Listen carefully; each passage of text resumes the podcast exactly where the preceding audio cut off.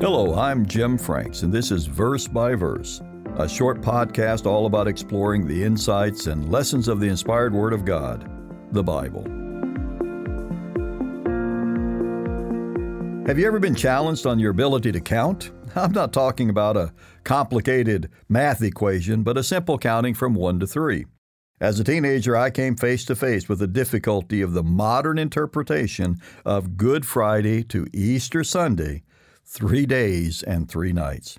I quickly recognized that it is impossible to squeeze three days and three nights between Friday afternoon and Sunday morning. But isn't this what the Bible says? There will be three days and three nights from the time Christ was put into the tomb until he was resurrected. Let's look at these verses found in Matthew 12, verses 38 through 40.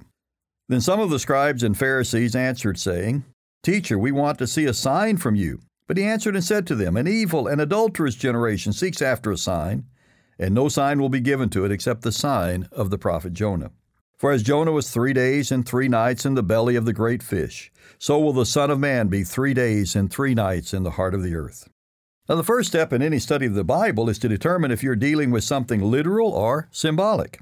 In this case, we have no reason to believe it is anything but literal.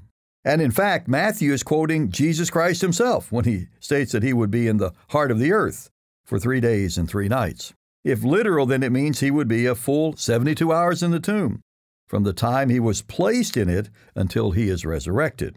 Friday afternoon to Sunday morning will only produce one full day and two full nights. Not even close to three days and three nights. So, what is the answer to this dilemma? The answer is that Christ was not put in the tomb on a Friday, and he was not resurrected on Sunday morning. Even though this is the teaching of most Christian denominations, it doesn't square with the Bible. But doesn't Scripture state that he was put in the tomb on the preparation day before the Sabbath? Isn't this Friday? Well, actually, it is not. During the course of a year, each seventh day is a Sabbath but there are actually seven other days designated as Sabbaths that can fall on various days of the week. During the Passover season, which is when Christ was crucified, there are two such Sabbaths the first and the last day of unleavened bread, in addition to a weekly Sabbath in between, for a total of three. In the year that Christ was crucified, the first day of unleavened bread was on Thursday.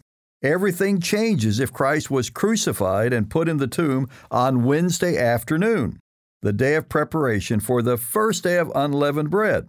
72 hours from the afternoon of Wednesday brings you to Saturday or the weekly Sabbath afternoon. This is when Christ was resurrected, exactly as he said in Matthew 12, 38 through 40.